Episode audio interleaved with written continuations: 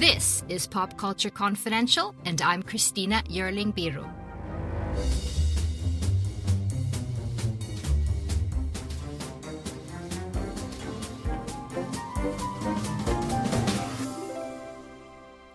Hey guys, welcome back to the show and this very special episode with the great Brian Cox, whose brilliant portrayal of Logan Roy on Succession has kept us spellbound for two seasons now. I was thrilled for this opportunity to talk to him at length about his acting, his background, and of course, Logan Roy, who he jokingly calls his evil twin. Brian Cox was surprised when writer and Succession creator Jesse Armstrong told him that after many aired episodes of Succession, they were changing Logan Roy's birthplace from Quebec, Canada to Dundee, Scotland. Cox was surprised because that's where he's from. So there are a few more interesting parallels between the two self made men from Dundee that we get into in the interview, but mostly they end there. Brian Cox is a prolific actor of the stage and screen. His theater work is immense. He worked at the Royal Shakespeare Company and the National Theatre in the UK, and he won an Olivier in 1988 for Titus Andronicus. On television, he starred in David Milch's Deadwood and Nuremberg, for which he won an Emmy playing Hermann Goring. His film roles are plentiful, from Braveheart to Bourne Identity and so much in between. And for me and many others, it's some of the smaller roles he's had that he has made completely unforgettable. Remember the headmaster in Wes Anderson's Rushmore? Or Cox's Edward Norton's father in Spike Lee's 25th Hour? And the real life screenwriting guru Robert McKee in Spike Jonze' adaptation. And of course, he played Hannibal Lecter in Michael Mann's Manhunter. And now, with Logan Roy, he's blown us all away. Cox strikes a fantastic balance with this portrayal. He's at the same time cruel, mysterious, all knowing, vulnerable, and absolutely one of the most fascinating characters to come up in TV in recent history. Cox and I spoke from his cabin outside of New York City, where he's been staying with his family during the pandemic. Now, there are spoilers and deep dives ahead, people. Cox and I talk about the nitty gritty of succession, his thoughts on Logan's motivations, relationship with his kids and his wife, which I've been very curious about, the incredibly committed group of actors and crew on the show, season three, and of course, many other aspects of Cox's career and commitment to his craft. But first, here are the Roys in all their glory. Thank you all for making it. We're going to be the number one media conglomerate in the world. The key here is act like a happy family. We're the Osmonds, and I'm Daddy fucking Warbucks, okay? Good, fine. Nobody here has any glaring substance abuse issues that almost brought down the company, right? How are things between you and your dad? Um, pretty good. He looks demented. Why is he so shiny? I always wanted one of you kids to take over. People would do well to remember there's going to be a new sheriff in town. Well, he asked me to run the company. I'm kidding. Am I? You should. Hey, Your sister's just in for the day. just to observe. Observe what? Can I suggest you look for some downtime? Dad, you okay? Maybe you should, Seth. You're old. I do what I want. We are going after Pierce. Us trying to buy the most respected name in news? We're gonna fucking eat them up. Delicious. Let's bag this elephant. Let's bone this turkey. Welcome to our funny little house. You have an interesting family. I have an offer. Watching you people melt down is the most deeply satisfying activity on planet Earth. We aim to please. Everybody, stay in your lane. Stop! Security! Back off! This is executive level business. We're coming up to the finishing line. Cut the horse shit. Know your role. And remember, money wins. Here's to us. Are you safe and well?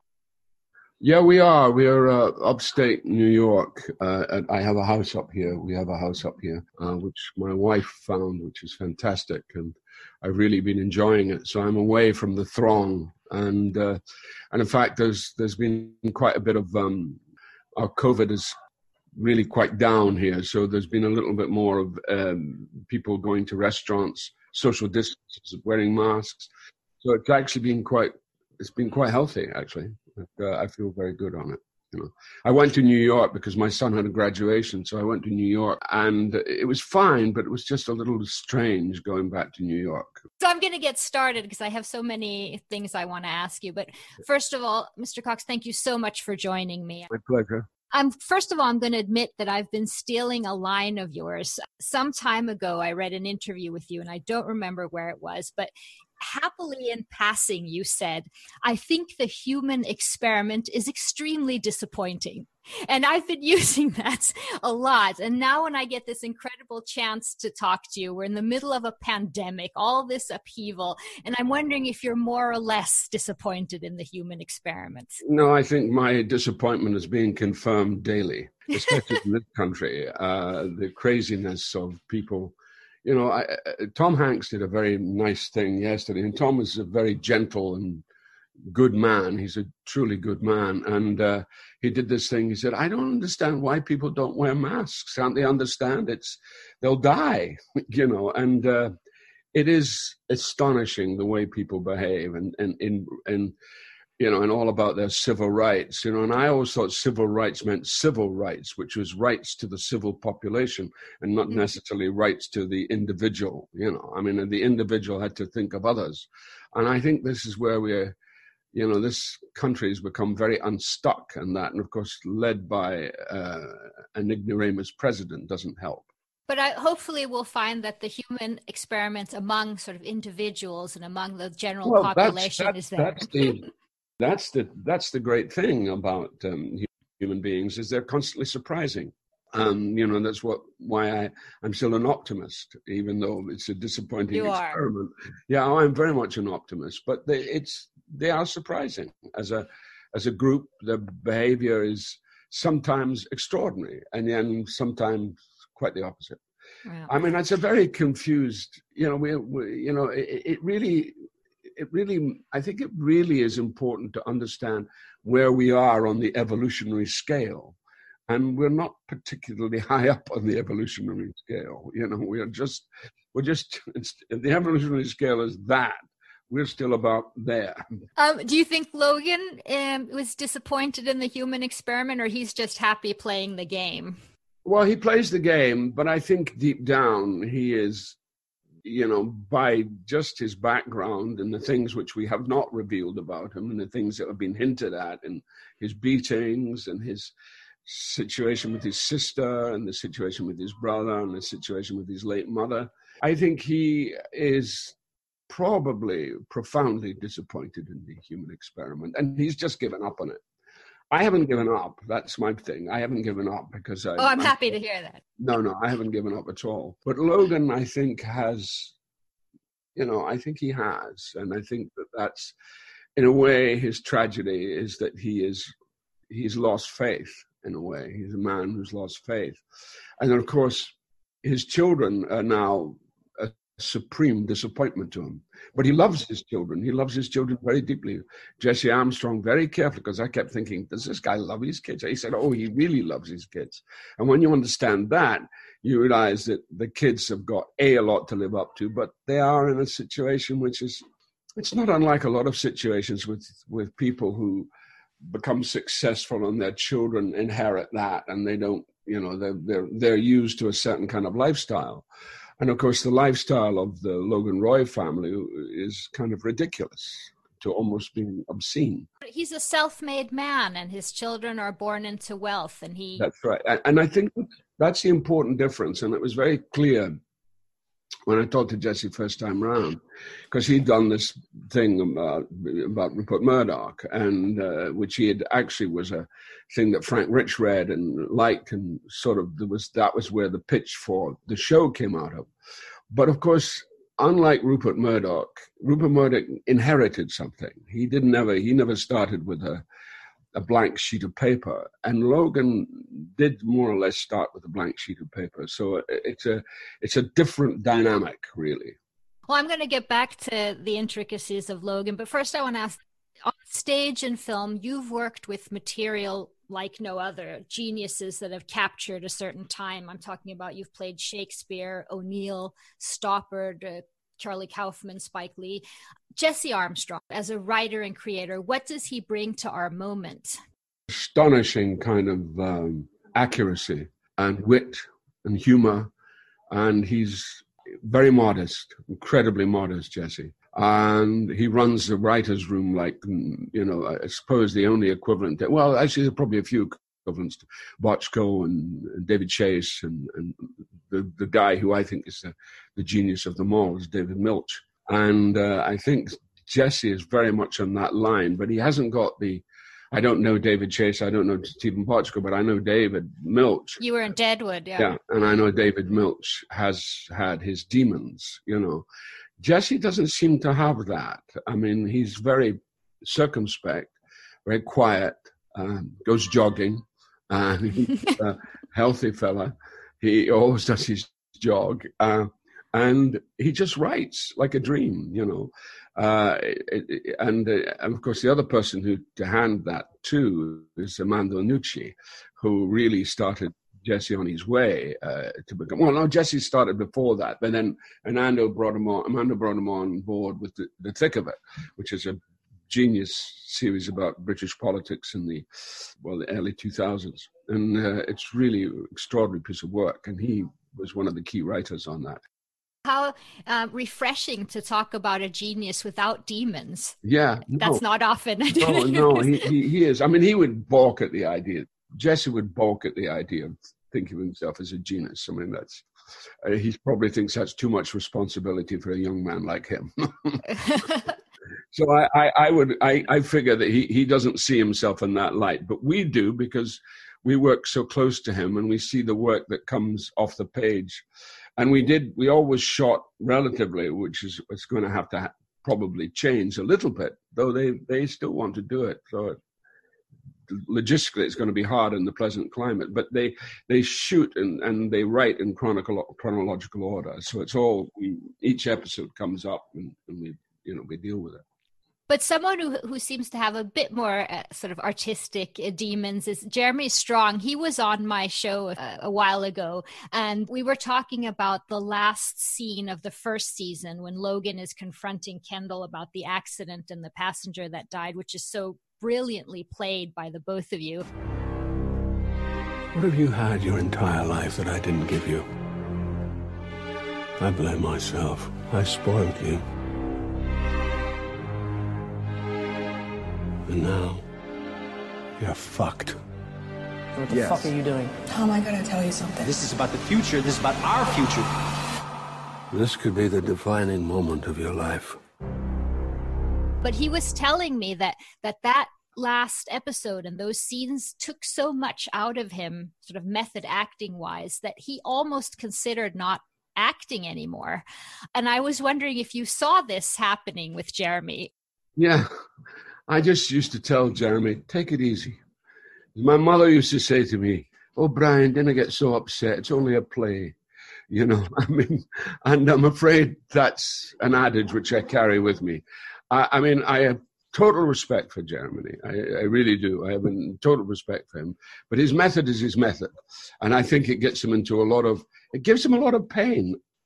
I think unnecessarily because um, it's only pretending after all. I mean, that's what we do, you know.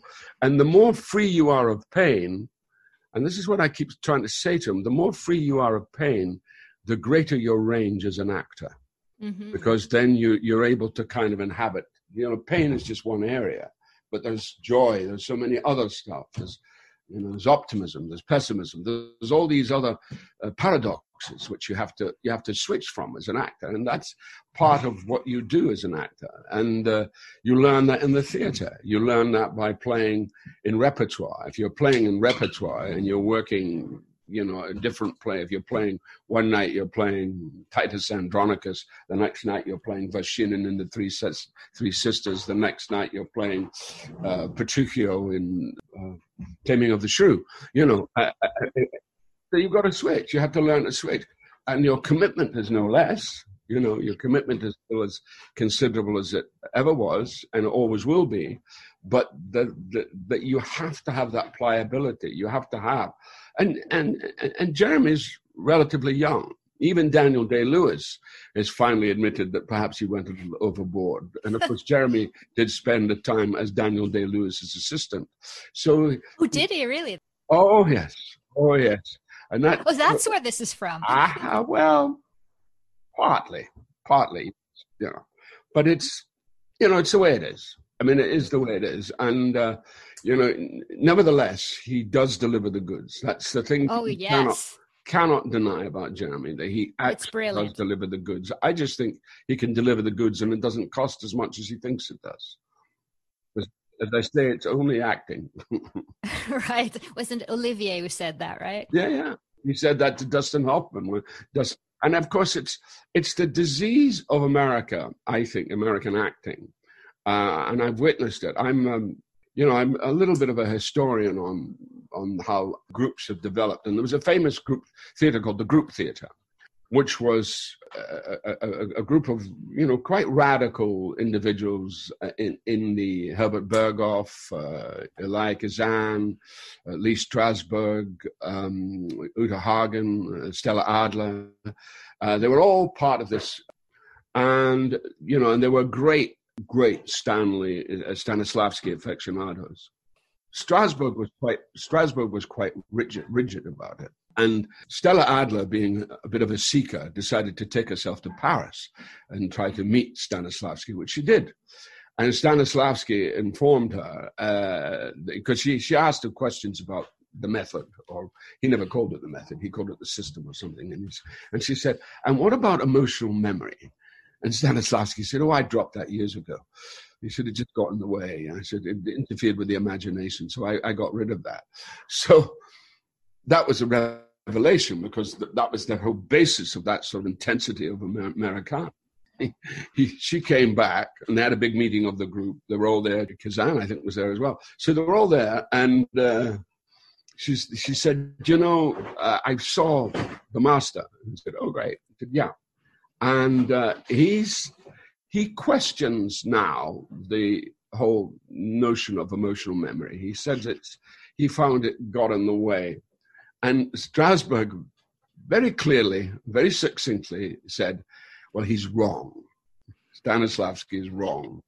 Now, this is ironic because it was the Stanislavski method that they were looking at. And then finally, and this has been the hangover. Well, they can't just say we're not doing this anymore after right. doing it. exactly, and, and they had and, it, it, split the it split the group theater up. I mean, and uh, but and he became quite sensational in the wake of what was particularly Brando's performance in Streetcar Named Desire. So it was it was really interesting to see how he had a hold on the kind of the emotional memory and how he used it. So you get people like Al Pacino, uh, Paul Newman was there, and so many people were part of that group. They were all great kind of defenders of that method. But it has its problems when it comes to the the the, the variation of acting, the, mm-hmm. the the gradation of acting. It, it, you know, and acting is a very very delicate thing. It's it's really delicate um, you know, and it needs a certain amount of rigor, but it's not a religious experience. And when it becomes a religious experience, it becomes something else. But are there any other ways that, how could say, that you've suffered for your art? No, I've been very lucky. I haven't, I mean, I've only suffered if I've been unemployed. And to be honest with you, touch wood, I haven't been unemployed too often. You know, even during this, even during this present crisis, I'm still doing a lot of well, this kind of thing and voiceovers, and I'm trying to write a bit, which I'm having difficulty with, and uh, you know, so I'm. It, it's no, it's it's been really rather interesting. Actually, it's been a rather interesting time. So I've been very lucky. I don't. I don't see, you know, I, I've had great mentors. I've had great teachers along the way, great disciplinarians, people like Lindsay Anderson, uh, Michael Elliott, this wonderful theatre director. And then I had a personal friend of mine, a wonderful Scottish actor who's been dead quite a while now, and he, he was called Fulton Mackay.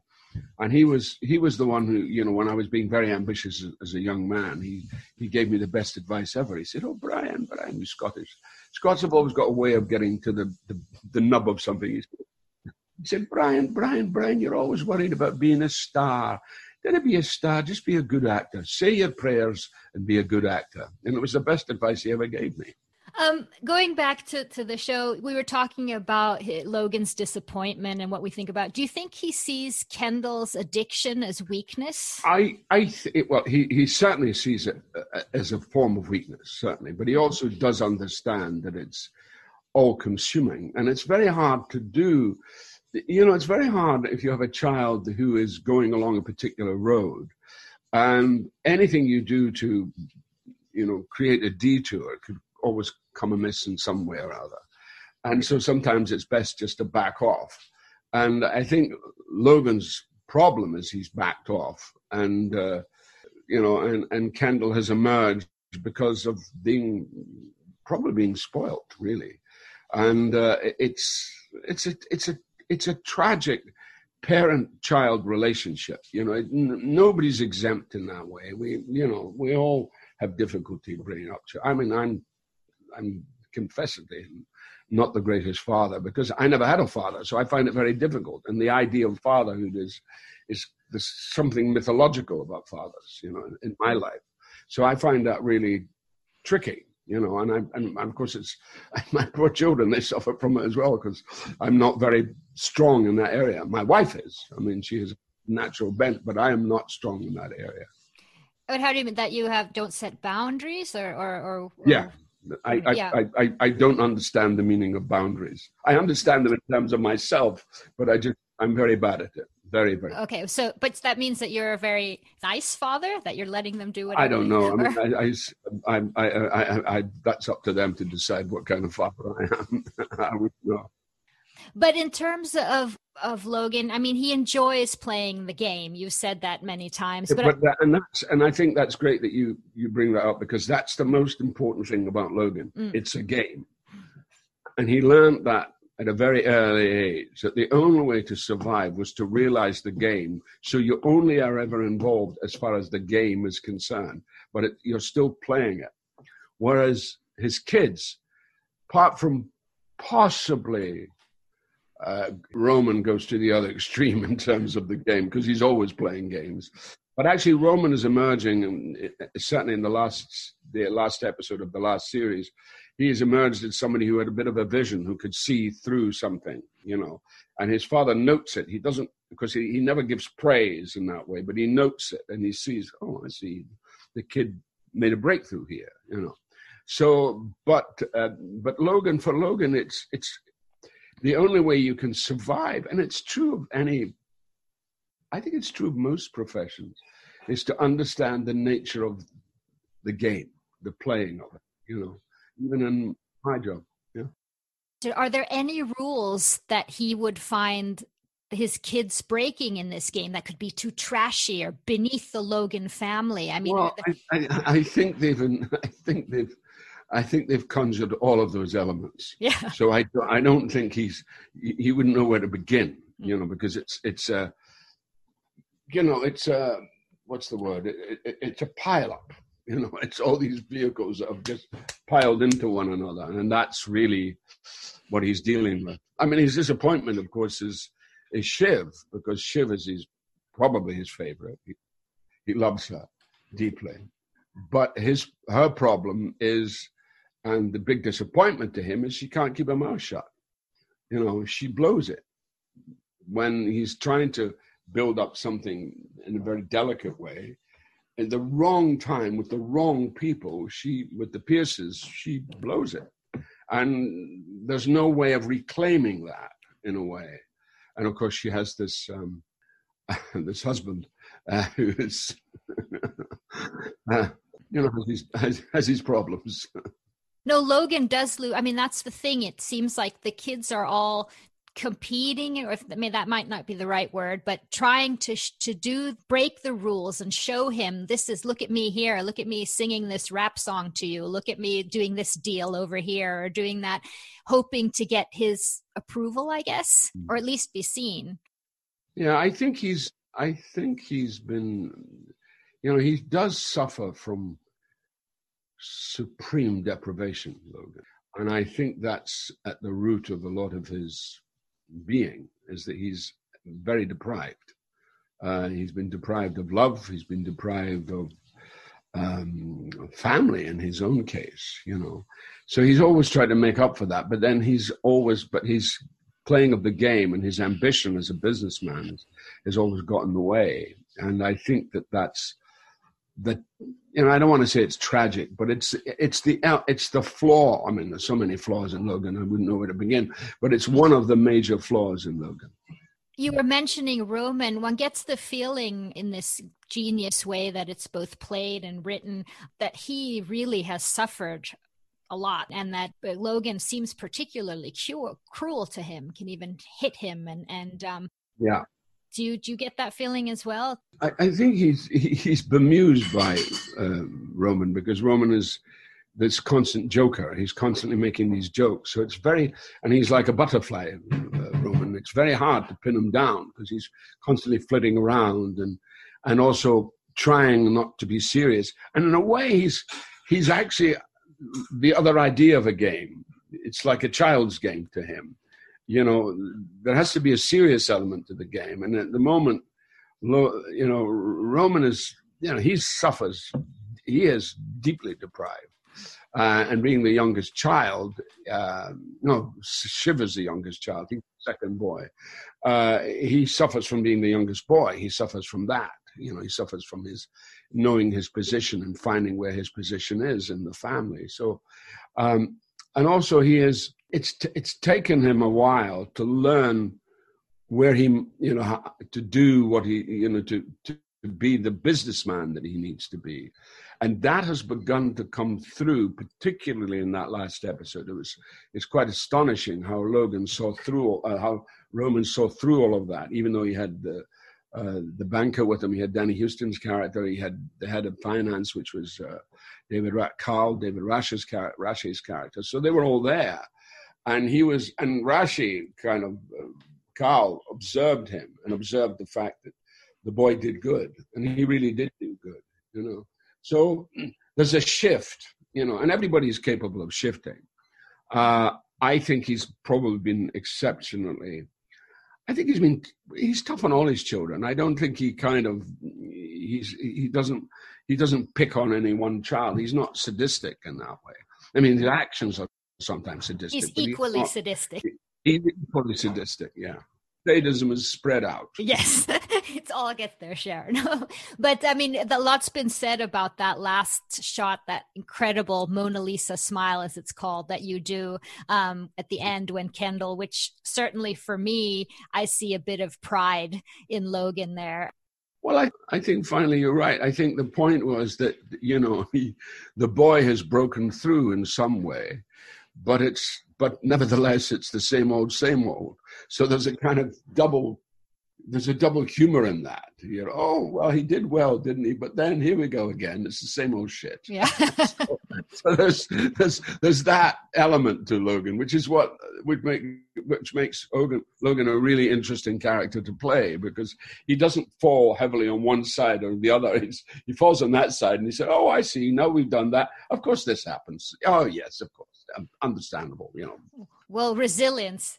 Resilient. I mean, he he's, he's been resilient. He's you know he's now what is he? He's eighty one now, so he's he's been resilient. I mean, that's the great thing about him. He's uh, he's um, you know he's a pretty tough cookie.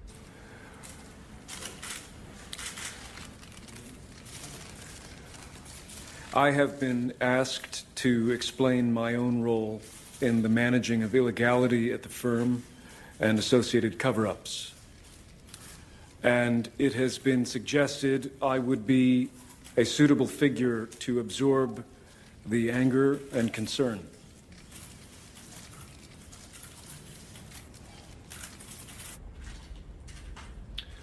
But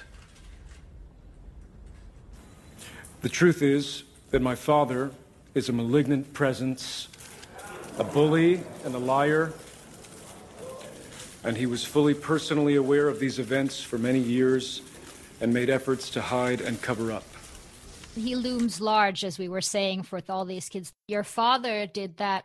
How do you mean that he was a mythic figure for you, your own father? Well, my father died when I was eight, so my father was uh, always a very. He was a very sweet man. He was a very nice man. He was a very, and he was a great. Um, you know, he, he he was a great one for settling people, making people feel, you know, so that they, and was much adored as as a as a man. I I remember him vividly, but I didn't, you know, and I still, I mean, I, I got a thing the other day um, from a woman who's talking about, and this is a woman in her now in her 60s, who's talking about how my dad helped her parents when they were young and struggling and working class and living in a one roomed apartment in, oh, wow. in, in Charles Street. And, you know, and he gave them, he helped them. And, uh, this woman said, Your dad did this. My family, my father and mother just swear by your father. So that's an extraordinary legacy that my father has. Uh, and I've, you know, I found it in other people as well. So my dad did a lot. My mother always used to accuse him, though, of saying, just remember, ch- charity begins at home. Um, and if he was, that was, if there was a flaw, that was a flaw that perhaps he was too out there and not enough in here. But you talk to my sisters, they don't feel that at all. My sisters adored him. In fact, one of my sisters, my youngest sister, after my father died, she she's now sort of born again Christian, ironically, but she was very she turned against God in a big way, you know, because of because he was only fifty one, you know, he was, and she was she was very impressionable. She was um, she was twenty when he died, you know, so it was a it was tough on the family, and it was particularly tough on my mother as well, because she hadn't real she didn't quite realize how sensitive the man was, you know, because he didn't he was quite private, my dad. So uh, you know. Did your life change? Must have changed so dramatically oh, yeah. that after he died. Dramatically, so. yeah, it did. Because my mother had a, my mother got very ill. You know, she had a couple of very serious uh, nervous breakdowns. So she was very ill and she was out of action. But I did have my sisters, and I, I did have a, you know, my sisters have been phenomenal. My elder sister is now 90.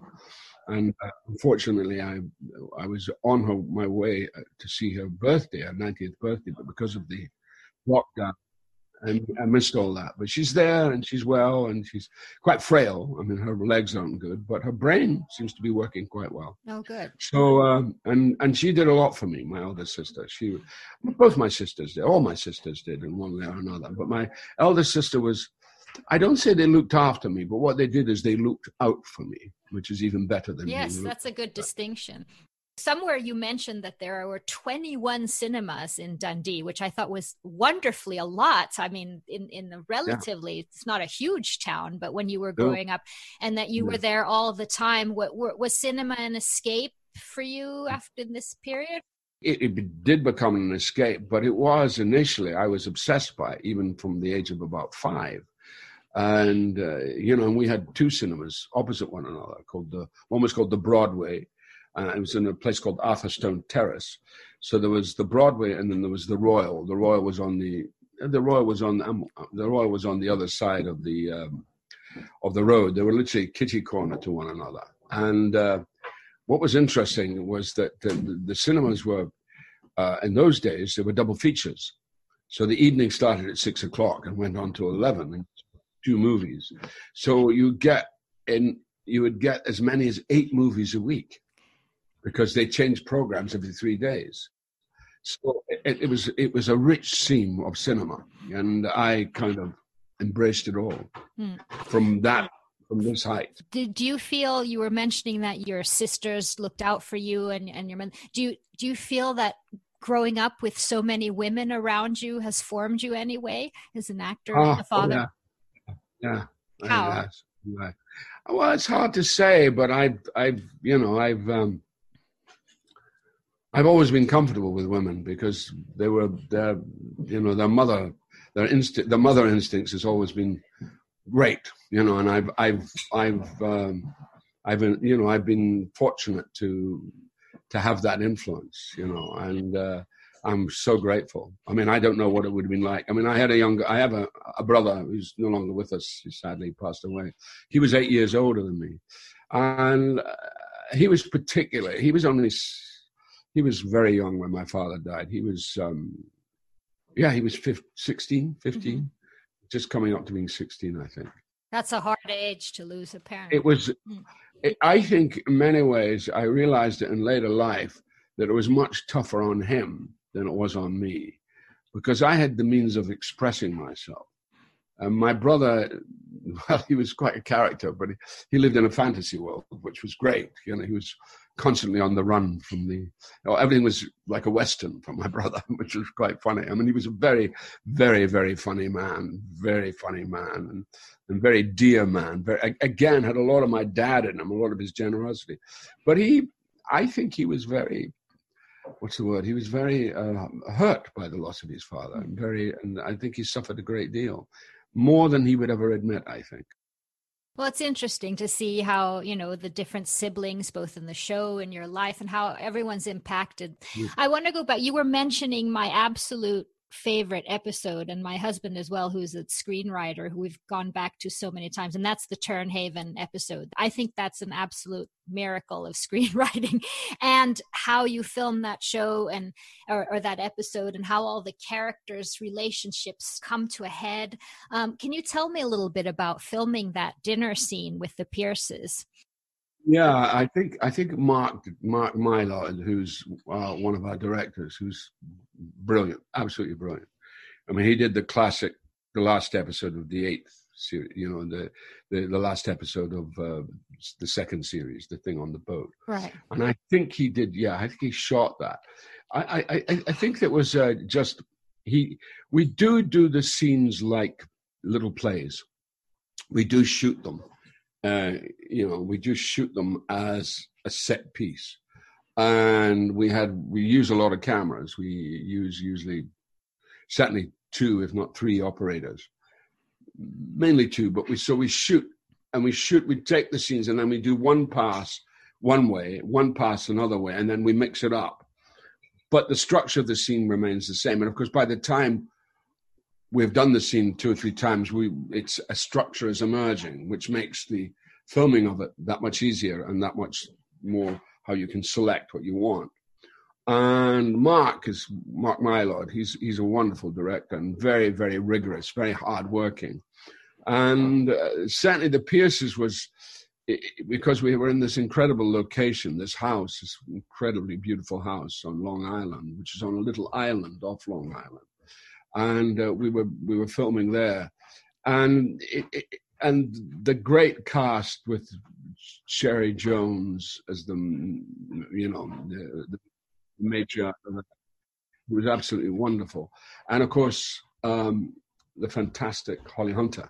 So all of that, all those elements coming together, and her position in the show, um, Holly's position, where she's shifting ground and she's moving, you know, she's seeing and and his desire to buy that company and his uh his kind of look you know he he's not tolerant of the of the pierces because he feels they're sort of become self-made brahmins you know they're sort of very posh and they've they've done that and they they've allowed they've they've lived off that you know both intellectually uh, and morally.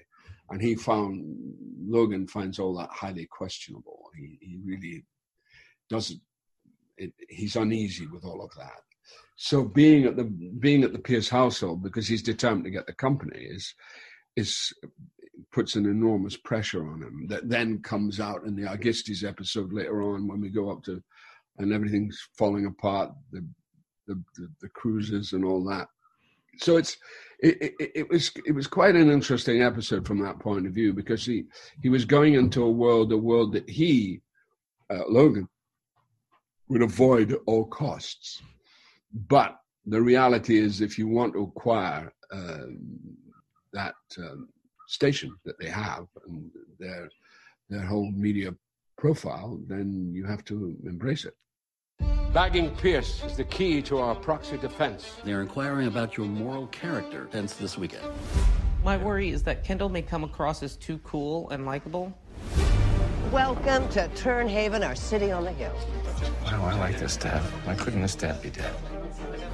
Any thought given to whom you might hand over the keys? Just whisper it in my ear. Watching you people melt down is the most satisfying activity. We aim to please. And also here you see everyone from Shiv to her husband, everyone sort of falling apart around the table in different ways, um, trying trying to save this. And also one thing that one sees here that I'm interested in is Logan's relationship to his wife. Yeah, well, that that that becomes that you know becomes under because she's you know she's been looking at things quite a while now and her cynicism has sort of grown and and he finds it he finds that distressing. He finds his wife's cynicism distressing because he need you know the thing about his relationship with Marcia was that she's always been reliable. You know there's something about her she's like she's been a very fixed kind of access for him. And now that that is going and of course she's jealous because of these other women coming into play. And and you know and it's a sort of needless jealousy because all his and everybody you know, goes on about when the, when we go to when we first go off to Scotland and and and everybody thinks that he's having this affair which he isn't. With Holly yeah. With Holly he's not. I mean it's just a business. They there a very strong business relationship. You know he admires her. And he hasn't got any time for that at the moment. I mean uh, I, I, think he's put a lot of that on hold. Uh, but at this particular point, he has no time for it. So he's lost her trust, and he feels he's lost it needlessly. So, and it's becoming, it's he can feel the erosion that's been happening, you know, and he doesn't know what he can do about it. That is, she's being unfair, which is, I think, is so interesting because that's one of the only times one sees him feeling a bit of a victim. Yeah, I think no, no, but but the the one thing is is, you know, he could be a bachelor, he could be not have a, a relationship, but I think he has the need for something uh, that is centrifugal to his life, and of course that's become shaky, and that that really affects him quite badly. But he's he's slowly lost, you know, because at the most important time she's not been there, you know, like on the boat when he could have really, you know, he keeps saying, Is she here? Is she arriving? And he keeps turning in bed, Is she there? And she's not. So he feels very alone, you know. And she nursed him through his illness. So he does feel that somehow or other he's their relationship has become strained in a way that he never he doesn't know why it's happened.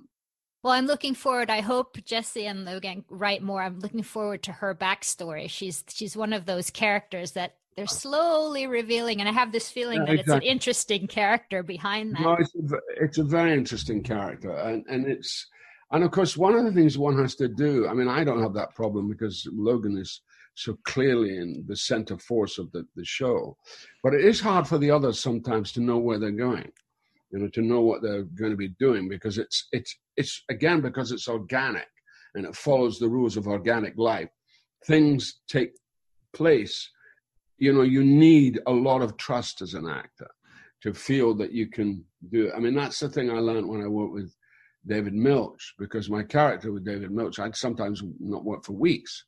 But I just felt that once one was involved with that show, you know, because it was a great show, Deadwood, but you had to really uh, put a lot of stuff on hold in order to commit to the show you know and it was very very important that you didn't worry about your career i didn't worry about am i doing the right thing? You didn't you know because it, you know the, the thing was in the job and it yielded and eventually it yielded such great dividends. It was tragic that we didn't go on to a, a third uh, fourth series with that. That was tragic.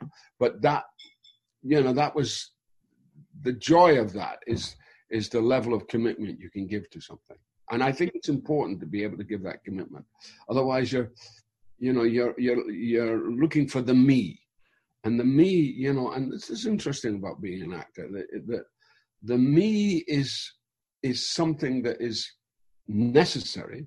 It's necessary to have a certain amount of vanity. It's necessary to have a certain amount of ego. But they're like they're like wild horses. You've got to really tame them and keep them well under control. Otherwise, it can carry you away and it can take you off beam. It can take you off course needlessly.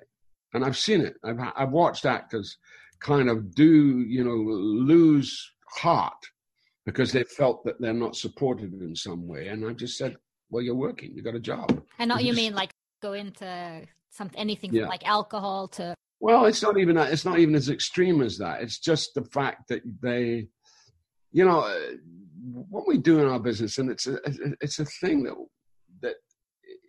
that can never be underestimated, is that we create these communities. There is a series of communities that you then have to commit to. Mm-hmm. Once you're in a community, you've got to commit to it, or it ceases to be a community. And that's what is great about our show is that we really have a strong community. Yeah, promise me you'll keep Jeremy under so that oh no your community. Jeremy, Jeremy's got no. I mean, the only the only. I'm just kidding. Yeah, I know, but the only dilemma Jeremy has is with Jeremy. We don't have that dilemma because we know him. We know him well, so we we can we can anticipate so much of what's going on, even before he can. That's good. Hey, it's Kaley Cuoco for Priceline. Ready to go to your happy place for a happy price? Well, why didn't you say so? Just download the Priceline app right now and save up to 60% on hotels. So, whether it's Cousin Kevin's Kazoo concert in Kansas City, go Kevin, or Becky's Bachelorette Bash in Bermuda, you never have to miss a trip ever again. So, download the Priceline app today. Your savings are waiting. Go to your happy place for a happy price. Go to your happy price, Priceline it seems to me that you've taken a lot of roles that that are difficult because not everything is revealed. Logan, Hannibal Lecter. But the one thing you've always done is found that one characteristic that I think is the memorable portrayal of that whole. I'm thinking of uh, Robert McKee in, in Spike Jonze adaptation. Yeah. I I went to see McKee's three day seminar, and the one thing that that struck me the most was from the moment he walked out, he hated us. I mean, he was like, "You all suck. Why are you here? You don't." I mean, he that was his persona when I saw your portrayal of him, I just fell down laughing because you had captured that exact feeling, and it well, scared I, me again.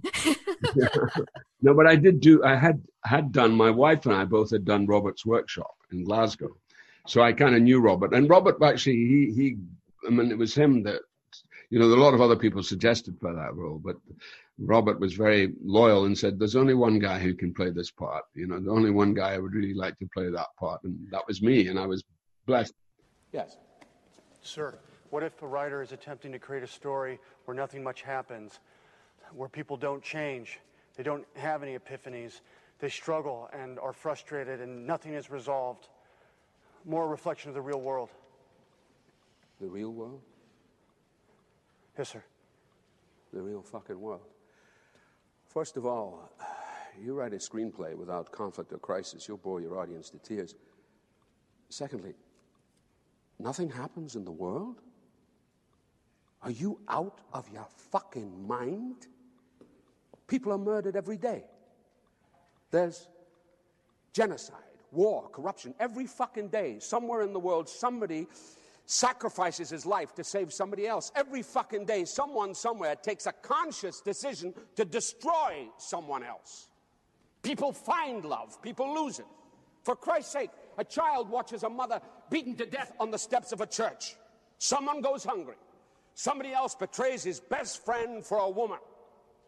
If you can't find that stuff in life, then you, my friend, don't know crap about life. And why the fuck are you wasting my two precious hours with your movie? I don't have any use for it. I don't have any bloody use for it. Okay, thanks. But the thing about Robert is that he is. I, I, I, I adore Robert because he's a soldier, he's a fighter, and he's and he's fighting along the lines of the discipline of the work, and that's what his great quality is. and he's very vulnerable, incredibly vulnerable. I mean, I remember there was a review of a film which he didn't even write, and the guy had written a review where he kind of said, "This is all Robert McKee's fault." This, and he was you know he was oh, going on about that and robert you know robert got in touch with me and he was genuinely upset he said what do i do i said well write to the guy i said talk to him I said, this is a ridiculous review. I said, because, you know, how can he blame you? He said, yeah, but it's just the fact that I've worked and trained and taught so many people that I'm, I said, well, that's, that's the risk you take, Robert. That's the nature of who you are. I said, but who you are is pretty incredible. And, uh, you know, you know, there's no question that, uh, your passion is, you know, doubt, you know, you, there's no doubt about your passion. I said, but you just have to do it because it's also you know you're it's a job too you're just this is your job and you have to commit to your job and you commit to it wholeheartedly and and you believe it you know it's not as if you're telling lies. You believe it. You believe in structure. You believe in storytelling. You believe in all those things that you talk so brilliantly about your in when you do the casablanca thing at the end of the, the course. right. Right so uh, you know but it, but it's also very lonely being Robert in that situation, you know, because it's a because he was the first who really started it all. But is there any truth to to the fact that you like you enjoy a role that you don't know everything off the page? No, my, That's it's not... my it's my rule. My rule about doing it is that there always has to be a mystery. Mm-hmm. The audience have to be in a situation where they want to know what's going on, and that you don't reveal you know, that you don't put everything on the table. Uh, and uh, uh it, it's something that you learn in film much more in the theater. Uh, the, the, the theater is a different animal, but then actually it pays off in the theater as well. That you don't quite know who that person is, and that's what the evening's about. Is about discovering the person, not about the person coming and hit you in the face. And I think you quoted Hannibal Lecter. See, I think Hannibal Lecter is a very, very good example let you know Tony Hopkins was there's no question he's a brilliant. I mean, the man has so much talent that's you know it's overawing. You know, he's he can make music, he can paint, he can do everything. He's incredible, and he's a dear, sweet, sweet man. Um, and he was wonderful. I thought he was wonderful, but it was a very, again, a very theatrical performance, very good, and it worked. It certainly worked with the audience. You know, because I was sent the original proofs of um, Silence of the Lambs. And I, when I read it, I said, "Oh, he still maintained that we don't quite know who he is. We still don't know who he is." And then when they went on, and because it became a franchise, they started to expose who he was, and I think it was detrimental to the character because I think the strength of playing Hannibal Lecter is the guy is a mystery and he's scary because you don't know where he's coming from. And I think that's key. That's absolutely key. Um, and I and I believe it for most roles mm-hmm. that that's your job is not to reveal everything, and you because you've got to allow the audience to do their work, their thing, the thing that makes them sit forward in the street rather than sits back. So they're always intrigued by the the notion of who is this person? Where is she going? What is she doing? What does she want? What does he want? What you've got to do that, and so that you know, mystery is very, very important in our job. I mean, is Logan completely revealed to you, and you're giving us little tastes, or is well, are I you? Mean, I, I, Logan reveals himself. I mean, you know, it, it's it's really weird because I mean, initially I was playing somebody who was born in Quebec, Canada for nine right. episodes. And then finally they changed it to Dundee, Scotland, which is where I'm from. And then I went, whoa, whoa, whoa, you know, I was kind of slightly wobbly about that, what was going on. And then I realized what was going on was he was placing him in a kind of locale which was pretty uh, deprived, shall we say. And so you see somebody coming out of a deprived locale and with all the the unrevealed problems with his sister, with his mom, with his brother, and then going to this uncle who was abusive. So we we there's a picture, there's a background picture there. It's, it's still still foggy, you know. It's still sort of uh, yeah, it's still foggy, but it's coming through slowly. and uh, that's the that's the joy so that you you embrace that and then you realize that you start to and and this is what's so strong about the writers they have a way of understanding how we think and so they write for us um, so that i've never quarreled with anything that's been written because i've always it's always enhanced what i felt the the area I wanted to work in. It's always enhanced that area. You know? But that seems particularly strong with Succession because you can see that in all the characters, how they've developed. I mean, all how all the actors and and how you know Jeremy's perfect for that and perfect for that, and how the writers seem to have just caught on to how you guys yeah. you know you're working. And i mean no other no other comparisons but i mean both you and logan are self-made men from yeah. dundee. I mean there's a certain amount of knowledge that you bring well there is a certain amount of he's uh, somebody he's, he's my evil twin. That's fun to be able to play one. I'd love to do be my evil twin once in a while. But do people see you as logan? I mean now today if you meet people are, people are naturally uh, apprehensive. But then within about two or three minutes, they realize that you know, it's a different animal altogether. Yeah. They don't ask you to say fuck off for things. Oh, like they ask me to say fuck off all the time. You know, I'm constant. I have people standing. You know, when I was doing, I was just playing Lyndon Johnson just there before Christmas at the Lincoln Center in New York, and, and uh, people would come after the show, and uh, with the young young people, boyfriend, girlfriend, and they'd stand there and they'd say, and they'd hold up their selfies and say, "Can you tell us to fuck off?" and I would go, "Fuck off," you know. So, so it was, and it's wonderful because it is actually something that you you feel, so you can do it. You really do want them to fuck off in character. Genuinely, genuinely want them to fuck off, you know. I mean, I'm, the classic incident was going to a, an evening of Me Too at uh, the launching of a Ronan Farrow, the Ronan Farrow book that uh, my friend uh, Rosanna Arquette had arranged at her in her lovely house, and there was a lot of people there. And I went. I came towards the end, and it was a great, really good evening. And he was, uh, Ronan was being, you know, particularly good and particularly observant about the whole Me Too thing. So I was there, and um, then the thing finished, and I was just as I was leaving, I was surrounded by all these women, you know, saying, and a couple of them just said, "Could I video you telling me to fuck off?" And I, and I'm going, we, this is a Me Too evening. Um, is this really appropriate for a Me Too evening? Um, you know, anyway. Well, that could have been very misconstrued had it gone viral. exactly. exactly. Brian Cox at a Me Too meeting telling women to fuck off. exactly. Exactly. Tell me about season three. Are you raring to go? Is how do you guys know anything about we just have to find the conditions. You know, we've really got to get the conditions right, and uh, um, and it's it's tricky, you know, because we've got a lot on. You know, we've got a lot on. Uh, you know, there's a lot. There's a lot of management has to happen, and you know, they're talking about various time frames, uh, and the time frame.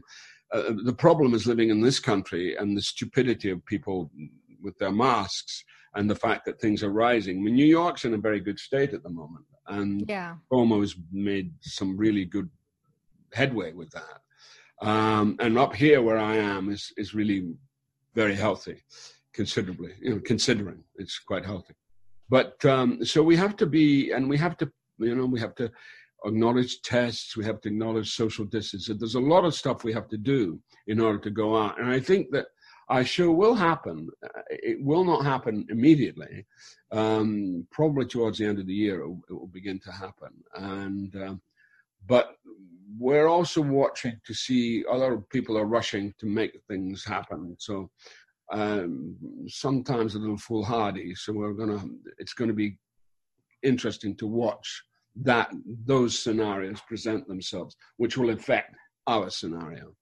Have you been able to read any scripts? Because I know they've been writing. No, I, I, I, haven't. I know what it's all about. I know what's going to happen, but uh, I can't tell you because I'm sworn to secrecy. But um, in fact, I had this meeting with Jesse literally the day before lockdown. In I was in London. I was directing a play with my wife, and uh, we, I, my wife had she'd gone back because she wanted to get back quickly. So I was, and I still had a couple of things to do, and I had a meeting with Je- Jesse, and then he said, um, he said, "So, do you want to know about next season?" I said, "No, no, no, you've never told me about next season. No, no, no, no, no." He said, "Oh, I think it's all right. I think I can tell you." So he told me, and it's jolly exciting. Ah, don't say. so that what I can deduce is that if he told you this before the lockdown, it means you might not be featuring the pandemic on the show. Ah, uh, well, this is a question. this is a question that we have to address and see what. I mean, Jesse's got very clear ideas on that, so we, we you know, it's it's it's a debate, you know. So we're still in that's still in a an amorphous way, you know. Right. My theory is that Logan would be fine in quarantine. Well, my theory is that Logan, if somebody offered Logan a mask, he'd just tell him to fuck off. Of course. well, Mr. Cox, thank you. Um, the human experiment felt a little bit better talking to you, I have to say. Thank you so well, much for this time and, and for the show. Take care. Thank you so much to Brian Cox. I'm so looking forward to the Emmy nominations coming up later this month. I have great expectations for Brian Cox and the rest of the Succession crew. Succession is, of course, on HBO, and season three, well, we'll just have to wait and see. Thank you so much for joining us. Subscribe to Pop Culture Confidential, rate, review, and send me your thoughts. I'm Christina Biro on Twitter. Stay safe and see you next time. Anne Marie Kelly. Wild Precious Life is a podcast about dreaming big, digging in, and connecting across distance, division, and loss. In each episode, I talk with prize winning writers, musicians, and wanderers who remind all of us how we can make the most of the time we have. So meet me here. Let's walk and talk and dream and discover what it means to be wild, precious, and brave.